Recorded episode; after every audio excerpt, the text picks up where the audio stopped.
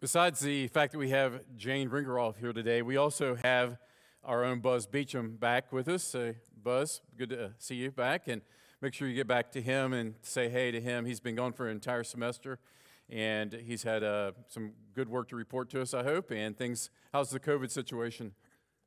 Pretty normal? Okay, great, awesome. And he's working at African Bible College, and so giving his life away for the cause of Christ. Uh, we're going to be back in 2 Timothy chapter 3. Let's uh, pray and we'll look at our scripture passage from verse 10 to verse 15 today. Father God, we thank you so much for your word that gives us truth, it gives us hope, it gives us life because it leads us to Jesus Christ. And God, I pray that today that your word will uh, stir in us just a newfound passion, God, or reignite, reignite that passion for your name, God, so that we can go out of here, each one of us being a missionary to do your work in where you've called us. In Jesus' name we pray. Amen. So, just a reminder for those uh, who maybe been in and out during the series, or for those it's your first time here today, Paul is imprisoned in Rome, and he knows his life's about to be over. He writes about that. He senses that he's going to be executed very soon. And so, these are the kind of last words, so to speak, and they carry a sense of urgency that can be felt as if someone was dying and they're boiling down, like, here's the most important things I want you to hear. Paul's boiling down the truth to the essentials that are necessary. And what's awesome is to know that Paul's mind here isn't on himself. He's sitting in a Roman prison. It's not a nice situation at all. His mind's not on himself, it's not on the injustice that's been done to him, but it's on his ministry, and particularly it's on Timothy in the fact that he wants his protege Timothy to trust God more and to stand strong for God and not be not cave in to the pressures that are around him. So we're going to go back and reread verses 10 through 13 from last week just to kind of get the context again. So he says to Timothy, he says, You, however. So Timothy, picture Timothy here. He's reading this, and this is very personal. Even though Timothy knows these words are to be read to the church, it has a, an extremely personal element to Timothy himself. So he's singling him out. If you've ever been singled out in a crowd and you know how that feels, Timothy's being singled out. This is urgent, it's real, it's true. You need to listen. And he says, Timothy, you follow my teaching, you follow my conduct, my aim in life, my faith, my patience, my love, my steadfastness my persecutions and sufferings that happened to me at Antioch, at Iconium, and at Lystra, which persecutions I endured, yet from them all the Lord rescued me. Indeed, all who desire to live godly in Christ Jesus will be persecuted. While evil people and impostors will go from bad to worse, deceiving and being deceived. But as for you, again, he singles Timothy out. And so Paul's contrasting Timothy here in Timothy's life to these false teachers and these people who have come into the church to begin to teach these things that are not true to the gospel. And so he's telling Timothy, he says, I know you're not going to abandon the faith. You're not going to abandon your post there at Ephesus as a pastor. Yes, there will absolutely be persecution. And yes, people are evil and it's only going to get worse, Timothy. It's going to get bad, go bad from bad to worse.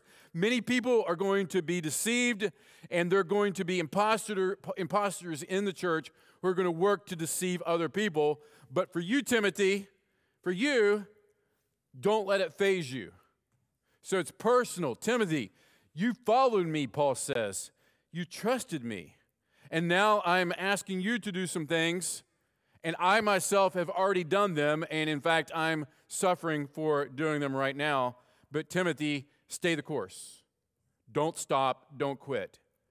And from our study of 1 Timothy, we've seen that Timothy appears, from all indications, that he struggled with anxiety. Remember, Paul said, Have a little wine for your stomach's sake, back in, in 1 Timothy. And so he was probably struggling with anxiety, all this pressure on a young guy. He was a little bit timid. He was a little bit reluctant. He probably didn't have a personality like Paul's. And then on top of that, he was then besieged by these false teachers who were coming in to his church, and he was being threatened by persecution.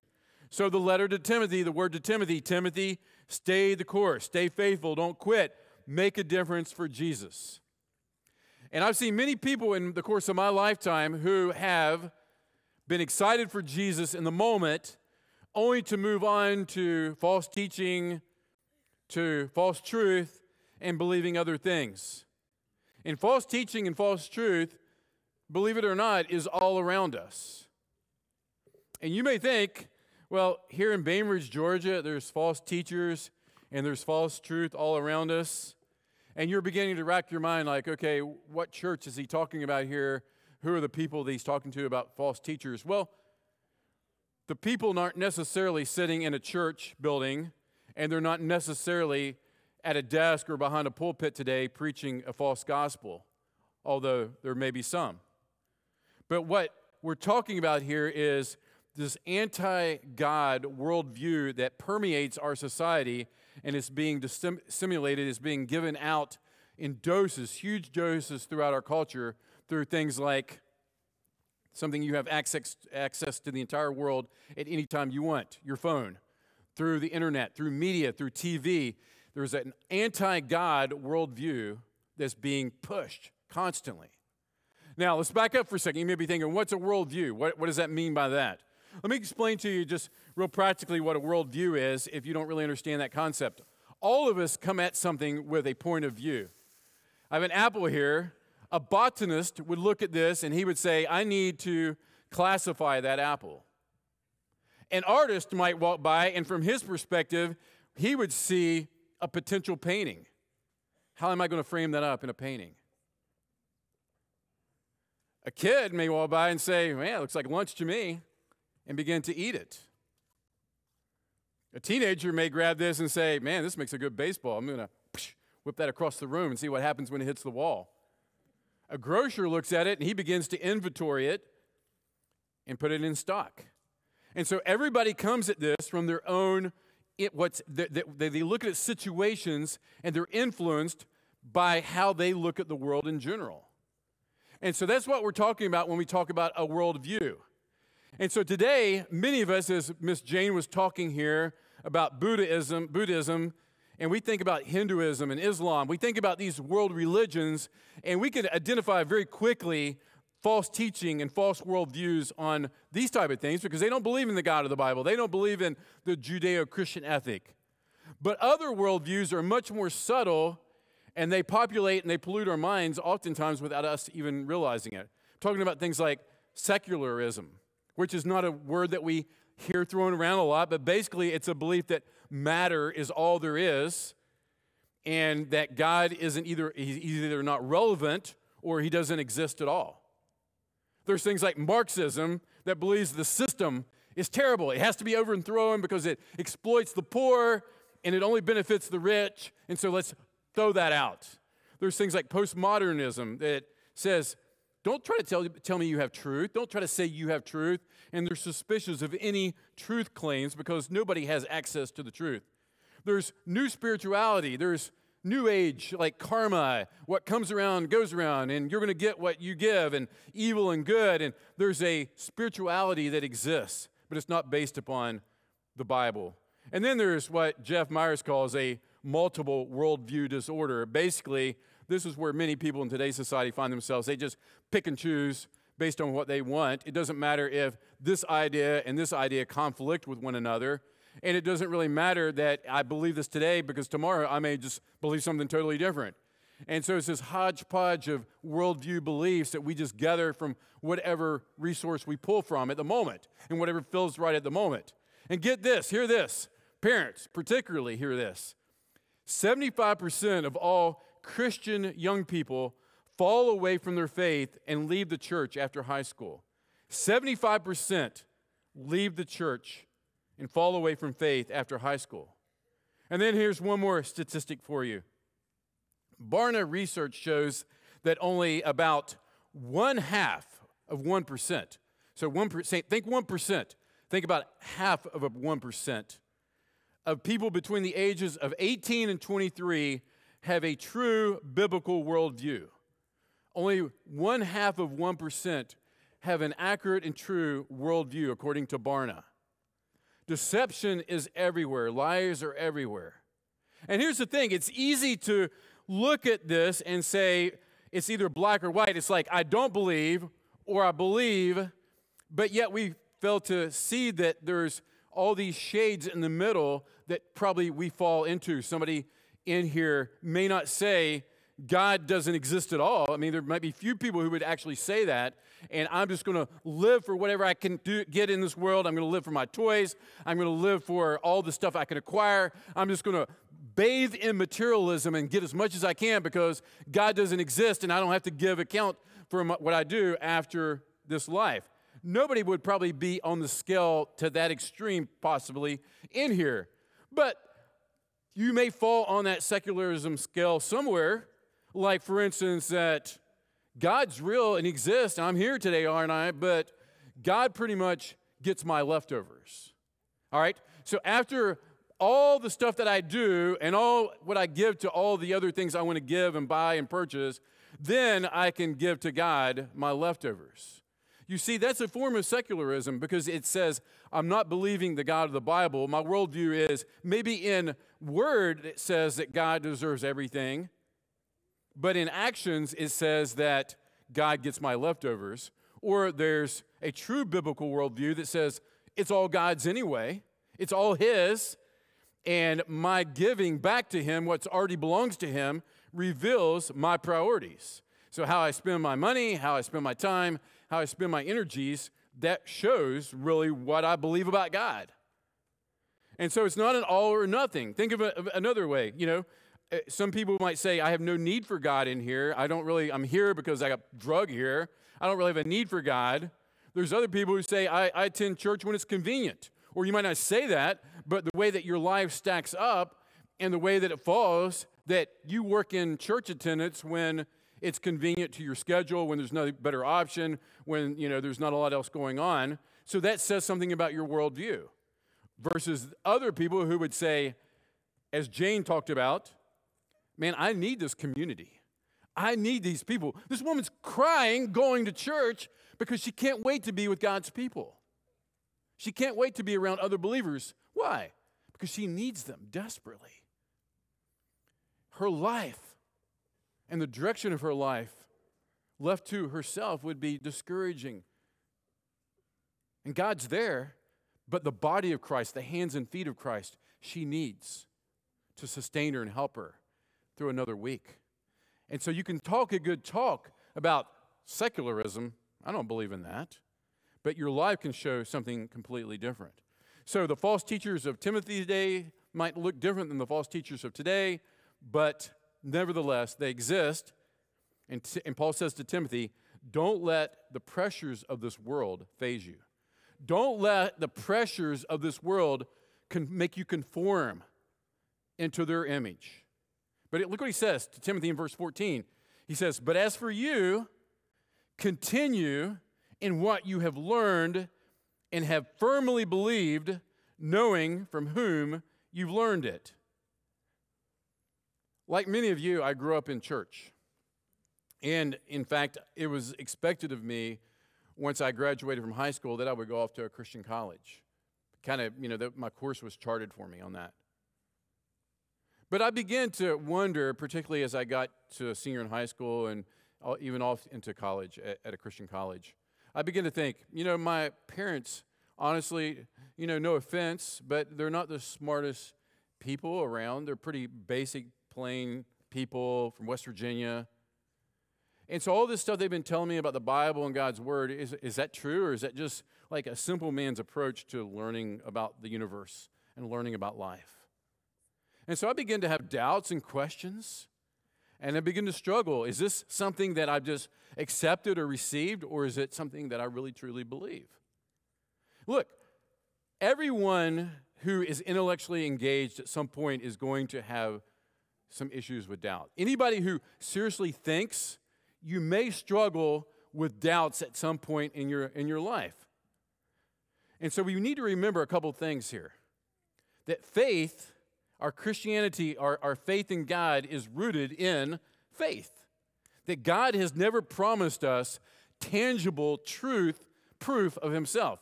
He's not going to physically appear to you, tap you on the shoulder, and say, Here I am, believe in me.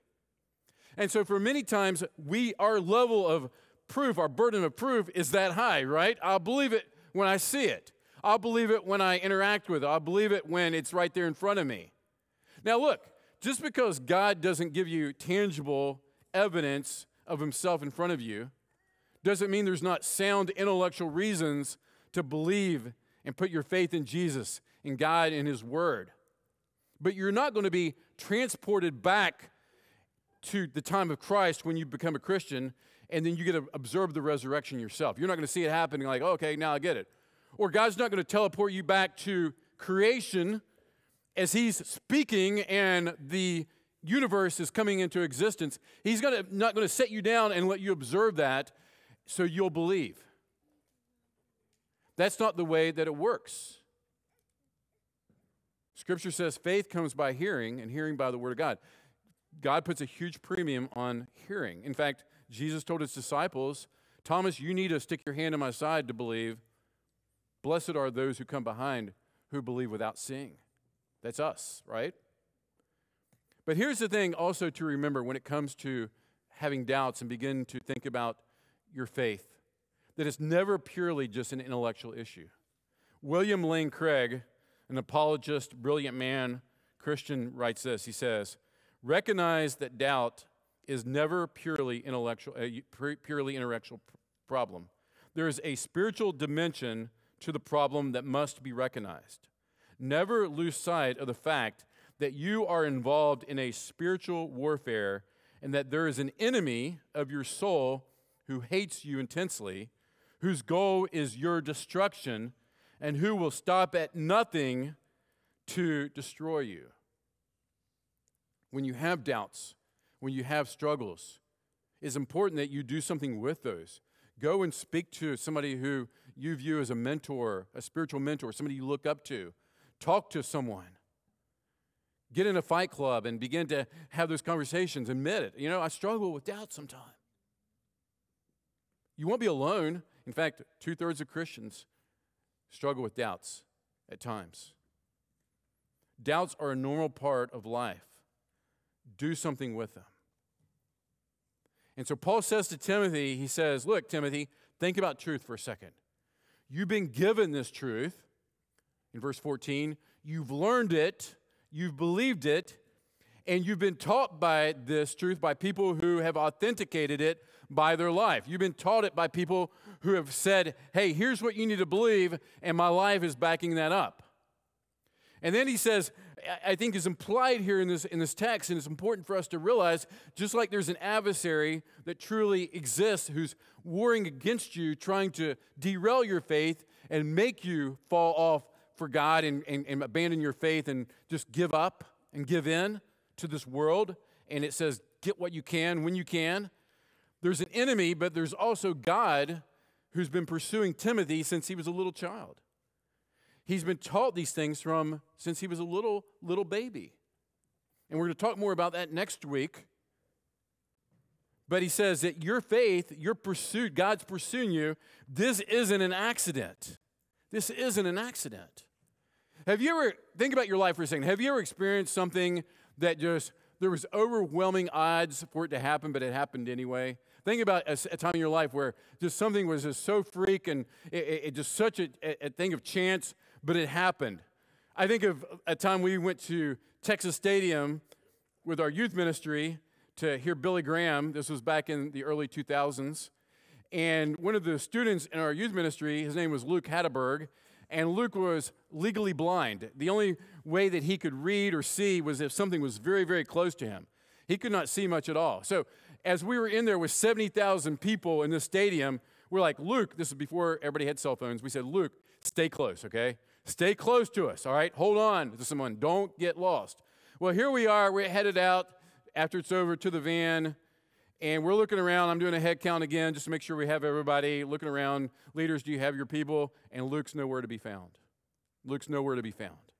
All we can see is a sea of people. I hop up on a railing. I'm looking. I'm like, Luke, where are you at, man? No, Luke.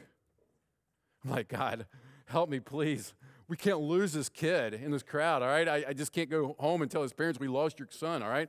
And so I just start walking back and I'm praying, God, please, please let me find Luke. And boom, right there he is. Luke's there. I mean, the odds are so slim 70,000 people just astronomical odds. I want you think about these odds for a second, okay? The fact that you even exist scientifically, the odds are one in, let me look at the number here. The number is one in four quadrillion, all right? I have no idea how big that is, but it's a monster number. One in four quadrillion that you, the egg and everything met up, right? Not to go into too much detail here with kids in the room, but you were fertilized and you became a human being. The odds of that are incredible, astounding. And then there's 7.9 billion people in this world, and of, oh, of those, two thirds of those either have never heard the name of Jesus or don't know Jesus as Savior. And so you're in a pretty elite group of people, the fact that you believe Jesus or you know about Jesus. And then the fact that you are sitting here in the seat today, hearing God's word being taught. The odds of your existence, you being a Christian, possibly raised in a Christian home, and being here under the word today, astronomical odds. So here's the truth of the matter is it may feel like that you had a lot to do with the fact that you're contemplating Jesus, or you're considering giving more of your life to Jesus, or you're considering giving your life to Jesus at all.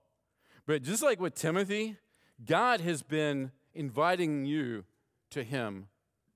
He has been any any acknowledgement of Him and His truth of, of who He is and His person and His character and the fact that He truly is real and He's a person. All of that is a gift from God. It's a gift from God. It's His grace that has been given to you. And you may think that it's like a lot you're doing, but if you step back and see it from God's perspective, it's His doing. He, Jesus said this He said, No one comes to me unless the Father who sent me draws him. Nobody comes unless I draw you. Don't think that you're smart enough and you're better than these five billion other people on the planet that the fact that you've gotten to this point where you're considering Jesus or you're putting your faith in Jesus or you have put your faith in Jesus. We feel like it's under our control, that it's our decision, our will. We're wired that way to feel that way. But here's an illustration that may help you understand why you feel that way. Back when I was in high school, I told this story before, we used to go to the juvenile detention center to, in Tallahassee to share our faith and talk to these guys. Well, we would go in there and we'd share for an hour, then we'd leave. They'd buzz us out the door. We'd go out a series of blocks and out, out, out the front door. Well, one night we were headed out the door and we got into this like little area where like there's a basketball court and some other area locked in still. And they said, I'm sorry, there's been a security breach, a problem. You guys need to wait right here until we figure this out. Well, while I stood there in this courtyard, I, one, I didn't feel threatened at all by what was going on. Also, you know, I struck up a conversation with the guard. We began to talk and have a conversation and get to know him a little bit. Hey, where are you from? What are you doing? What, how'd you get here? It was cool, you know, just meeting him and so on. I was uh, the other guys I came with. We were talking, have a conversation. I felt like I was pretty free at that moment. You know, I could build relationships. I could lean over on the on the table and talk. I felt a sense of freedom. But you know what? Until the guard buzzed those doors and open those things up so I could exit, I wasn't free at all. I felt free, but I wasn't free. And here's the thing that Paul's telling Timothy God has been pursuing you since you were a little guy. God has graced you with knowledge of Him, His Word, teaching, all of these gifts of grace that are His doing and not your own.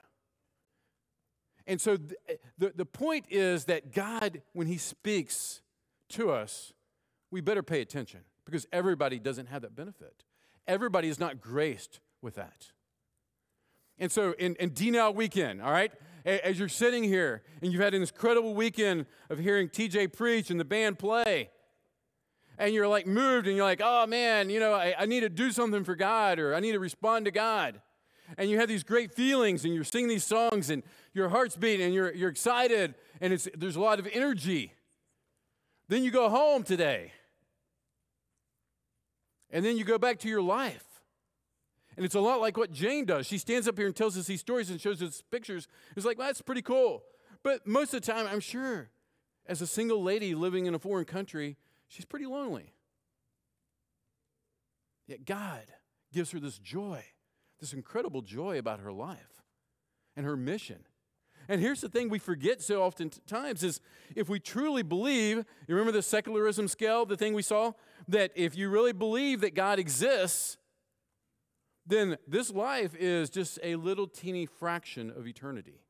I mean, so little that it would be insignificant in the big picture of things. Eternity lasts forever and forever and forever and forever. And so it seems like a good trade off to me, as Jesus said, lose your life to gain your life, to count your life but loss. Is that not good motivation for Jane to go to Japan? And is that not good motivation when you wake up in the morning and you think, wow, I miss D now. I miss my friends around, you know, I love the feeling I had there. To say, you know what, God, I'm going to believe that the truth is that you exist. And as Hebrews says, you reward those who diligently and earnestly seek after me. And so I'm going to believe God. I'm going to take him for his word because that's what Timothy did. Look at verse 15.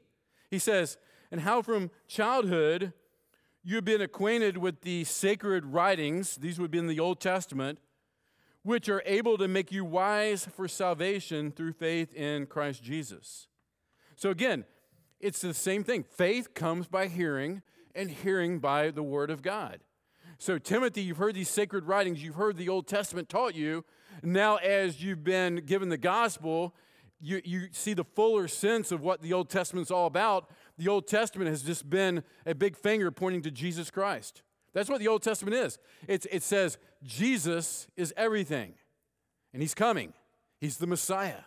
All these sacrifices and offerings that you've been doing, they all point to Jesus Christ. And so the point is Jesus. And the point of the written word, both Old and New Testament, is leading people to a saving knowledge of God through Jesus Christ. That's the point. And so that's why when we read the Bible, we don't read for information.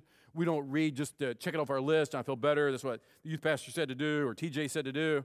I read the Bible because it points me to Jesus, and I want to know Jesus and have a relationship with Jesus. And that seems really, really hard for some people. You're sitting here and like, I don't understand how words on a page can make me know Jesus and have a relationship with Jesus. Well, it defies logic. It seems impossible. But that's where faith comes in. Faith is taking God at His word. That He says faith comes by hearing, and hearing by the word of truth, the word of Jesus, the word of life. And so you believe. Faith acts. It says, I don't feel, but I'm acting. I don't have warm, fuzzy feelings, but I'm doing what God told me to do. And this points to Jesus Christ. And saving faith and trust in Christ is a living person. It's not just a bunch of facts we believe. It's not just something that we just like give mental assent to. I believe all these things. But do you know Jesus? In closing, missionary John Paton, he went to a place in the South Sea, and there he encountered people who obviously didn't know the language that the Bible was translated into. So, as many missionaries back in the day, he had to translate the Bible into their language. Well, he was having a very difficult time of finding a word, a concept for believing, trusting, and having faith. He just couldn't come up with the right word that really showed that, that the nature of faith and what it was really about. And so one day he was in his hut and he was in there translating scripture. And in comes one of the natives and he comes running in. He flops himself down on a chair, exhausted. He looks at Paton. He says to Paton, It's so good to rest my whole weight in this chair. It's so good to rest my entire weight here in this chair. And Paton says, What's that word you just used about resting your weight? Oh, here's the word. That's it. That's the word I need for faith. Faith is resting my entire weight on Jesus. And as scripture says, I don't lean to my own understanding. I don't count my intellect and my knowledge to be superior to God. I trust Him and I rest my weight there. Doesn't mean that doubts won't come at times, they will. Because we're wired to be people who want to see and touch and feel and interact, the doubts will come. But we rest our weight in Jesus and we tell Jesus, Jesus, I have my doubts, but I'm trusting. I'm depending. I'm putting my weight fully upon you, even as I work through these things. Putting my weight on Jesus. Well, we talk every week, we give application our head, our heart, and our hands because it's all of it together. It's not just intellectual, it's not just warm, fuzzy feelings, and it's not just doing the stuff. It's all working together to make you more like Jesus. So here's the head Jesus is real, he's not a feeling. Jesus is real, he's not a feeling. And so we don't allow our feelings to interpret, the circumstances or form our thoughts about Jesus we go to his word and we learn what the word says about Jesus. And we don't pursue our feelings, we pursue a person, we pursue Jesus. And in that, we live victoriously. And then in our heart, saturate yourself with the word of God. Faith comes from hearing the word of God. 1 John 5 4, for every child of God defeats this evil world, and we achieve this victory through our faith. So faith comes by hearing, and hearing by the word of God then we need to increase our faith. And the way we increase our faith is the Word of God. And faith is what gives us the victory in this life. And so the hands, the hands is going to be literal today, really literal today, all right? Uh, and, and, teenagers, you may get a, a little jump start anybody else, but if you, I want you to text me and say, I'm committing to 21 days of being in the Word, straight being in the Word. And, and I'm not talking about people, don't text me if you're in the Word consistently. But if you're sitting here today and you're like, you're struggling and you need commitment and you need help to like keep that commitment and you've not done a good job, but you want to do that, text my number. And here's the first person who texts me and says, I'm in on this 21 days. I got a disciples Bible I'm going to give you afterwards. All right. So text me your name. I may not have your contact and say, hey, I'm Joe and, and you know, Smith. Here, here's my contact. And I'll find you afterwards and we'll get you this Bible. Okay. So 21 days of committing to Scripture. 21 days to say, I'm going to be in God's Word. I'm going to pray and say, God, open my mind and open my heart and open my hands to a person, Jesus Christ. Not a feeling, not just more information, but to the person of Jesus Christ. Let's pray. Father God, we thank you for the gift of your Word and we thank you for just allowing us to just stand here and be here and hear your word being preached and to be able to take it and just give it and receive it through the power of the Holy Spirit. And Father God, I pray for my brothers and sisters in Christ that they will truly see the value of the sacred writings, as Paul called it to Timothy, that can make us wise to salvation in Jesus Christ. And Father God, I pray that you'll help us to be a church that is consistently and meaningfully in your word so we can know you.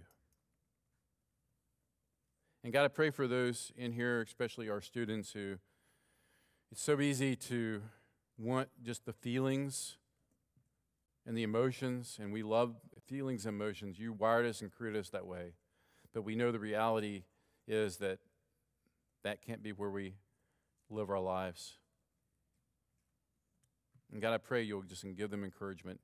Bring along good leaders and teachers and mentors who can help them and guide them as they go through this life and struggle with doubt and questions as their faith is being pushed in universities and colleges. God, I pray that you will help them to trust you and remember their teaching, remember their training, and not think that they can ever outgrow that because You've gifted them with something that's so valuable and so unique in this world and so true, which is yourself.